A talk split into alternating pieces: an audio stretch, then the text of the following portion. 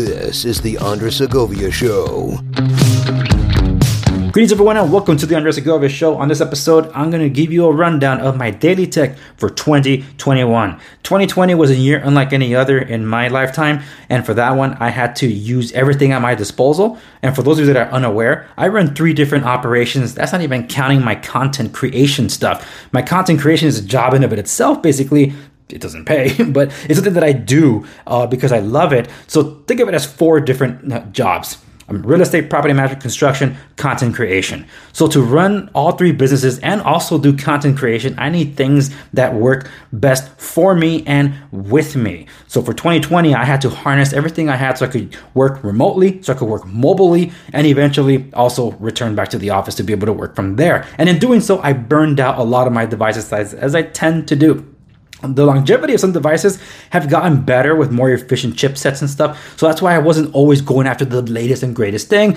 Like I get a lot of questions on social media, will I be reviewing this or will I be reviewing that? The answer is typically no, because I don't First off, I'm not provided review uh, products. I have to get them myself. So anything that I review is something that I, I, want to use for myself. And if it doesn't work out for me, then I, of course I send it back. But I'm not one of those that, oh, take advantage of Amazon's return policy. Just buy it, review it, send it back. I know content creators that do that. I'm not one of them. And I got accused of that once. I'm like, dude, I'm not one of them. Uh, watch my stuff long enough and you'll know uh, I have I have better standards than that. So I'm not going after the, the, the clickbait or whatever. I just do what I do for a living and I just tell you what my experiences are. So what you don't see pictured here is my third device that I normally carry. What you see here is a Google Pixel 4 and an iPhone 12 Pro.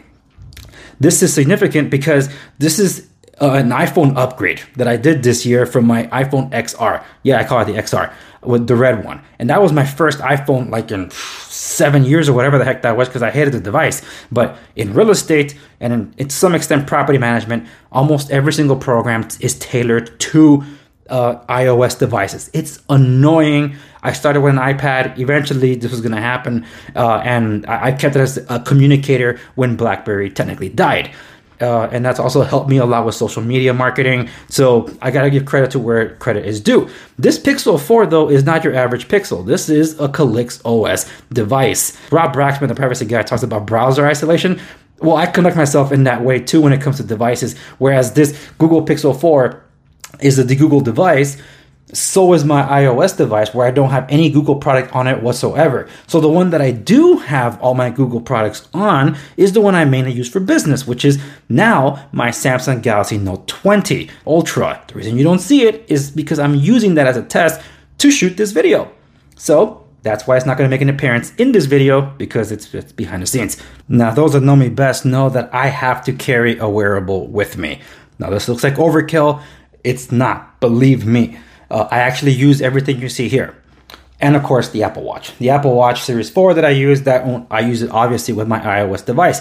But so do is with this one, with the Samsung Gear Sport that I have connected to my iOS device. So these are Tizen powered watches right here from Samsung. This is the only one that isn't. This is the Galaxy Watch 4 Classic. But these three can operate on iOS and Android devices, which conveniently, this is the Galaxy Watch 4G LTE. I have it connected to my Calyx OS device. And yes, I can use Samsung Pay on this too. And the Active Watch 2 is the one I use for my activity and also sleep tracking that I've connected to my uh, Note 20 Ultra. And the one device that I only use on my Samsung device is the Galaxy Watch 4 Classic because it doesn't work on anything other than uh, proper Android. So any Google device, I have not had success in pairing that uh, watch with uh, my Calyx OS device. But this one's also 4G LTE. I use it there. The Apple Watch that I use is 4G LTE. Anybody that knows anything about my show or even seen some videos where I mentioned this, uh, I actually recently po- reposted those episodes about the Nightmare transaction that I did, or also known as the transaction transaction that almost killed me.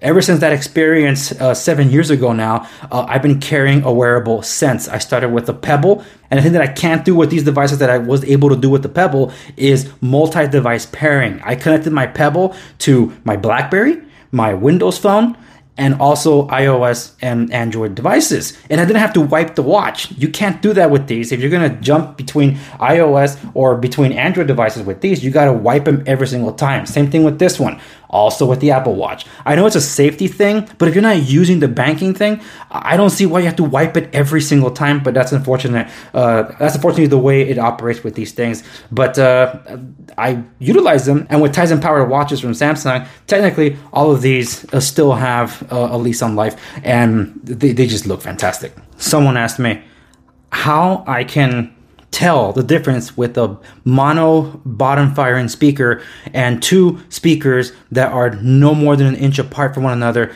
and determine that it's not stereo. Well, that has everything to do with my classically trained ears.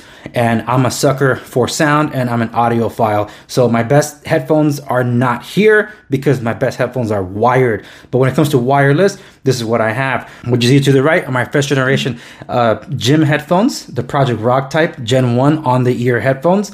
I reviewed it recently when I covered the second generation Project Rock headphones, and I really do like the comfort of these. Not so much the sound because it's a bit muted compared to the other one. It doesn't use an app, the JBL, I have to connect it. And right here, the first generation Surface headphones uh, as well. Uh, I love those things. Unfortunately, I'm I'm upgrading because uh, it's not playing nice with a device I'm going to show you later. But when it comes to truly wireless earbuds, um, I have the Google Pixel Buds here. So I use this with my Note, and I use these truly wireless earbuds from uh, Under Armour with my um, iPhone. So these aren't comfortable, but at least they are water resistant to an extent, or at least sweat resistant, which is which something I could say about these two gym headphones, for which is why I don't have any trouble using them at the gym when I'm uh, working out heavy and smacking my weights accidentally against these things. But they held up pretty nice, and uh, I, am confident wearing them every time I go to the gym. I can't say the same for these from the surface. They they do feel that I'll, I'll break them the first chance I get, and I don't think they're water resistant anyway, so I'm not going to test that. All right, this looks like a contradiction, but uh, bear with me. Um, I don't use my iPad Pro anymore. I give it to my wife. And I ended up pulling out of the woodshed my old iPad Pro 9.7 inch um, with 4G LTE with Verizon because it actually helped me content create with something you'll see here in a moment. But the device that I use on the day to day all the time, quite literally, is this bad boy here, the Samsung Galaxy S7 or Tab S7. All these names, Samsung, my goodness. Uh, so I really enjoy this one. This one is not an LTE variant. It doesn't have the beautiful AMOLED display that the S7 Plus has, but I love this thing. It's worked out well. I even content, cre- content created with, with this backdoor in quarantine, and the videos look pretty good for what they offer at the time for you know a mediocre camera. So it's got me by and sometimes when i just gotta do some videos on the go and i don't have anything else with me so the two microphones that are on this thing and the omnidirectional speakers uh, have helped me generate content that uh, i can deem as passable when i'm away from uh, from the office. Uh, so yeah I, I, use this on the go uh, and for media consumption. I absolutely love this guy and it has Dex built in, so it's not just an Android tablet. It's a it's a fully fledged um, desktop, if you will, uh, if you use Dex, which I do, which is why I, I rely mostly on Samsung for my Android products uh, now because oh my goodness, they really tailor to individuals like me that really need some things like this. But I have mentioned that the iPad Pro is helping me with my content creation, and that has everything to do with Sidecar. So this was the biggest change for me this year. I was in the market for a laptop, and everything I was looking at, also Surface related, was over $2,000 for what I needed to create content on the go.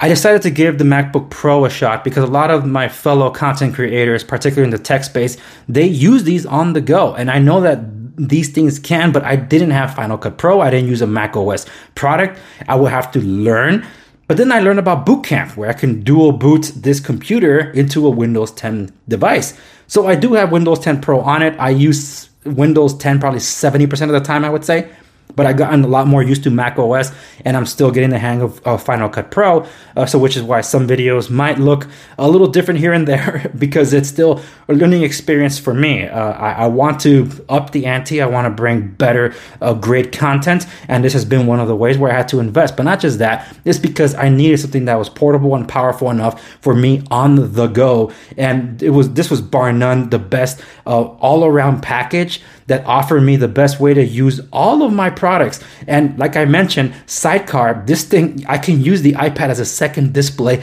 on the go. That is really awesome. Now I could do that with the uh, with Miracast on the S7 uh, tablet that I have from Samsung with a Windows-based laptop. There's no Miracast on this one, so I can't do that on the Windows when I'm, I'm running Windows on it. But the fact that I can still use my old iPad for that it gives it more life than I, I, ever thought I could use with it. So, yes, this has been the way I've conducted myself for 2021. It has been the, the tech that has powered me through. Now, there is more tech uh, in the background that you are, are not uh, seeing here, uh, including the S20 Ultra that I'm using now. But these are the tools that have got me by 2021 and will power me through the majority, I believe, of 2022. But We'll see December next year. And as I let you go, let me know what about you? What is the tech that you've relied upon to get you to 2021? Are you looking to upgrade? And if you are, what are you upgrading to? Let me know in the comment section down below. Thank you so much for watching this episode of The Andres Segovia Show. I'm Andres, and I'll see you on the next one.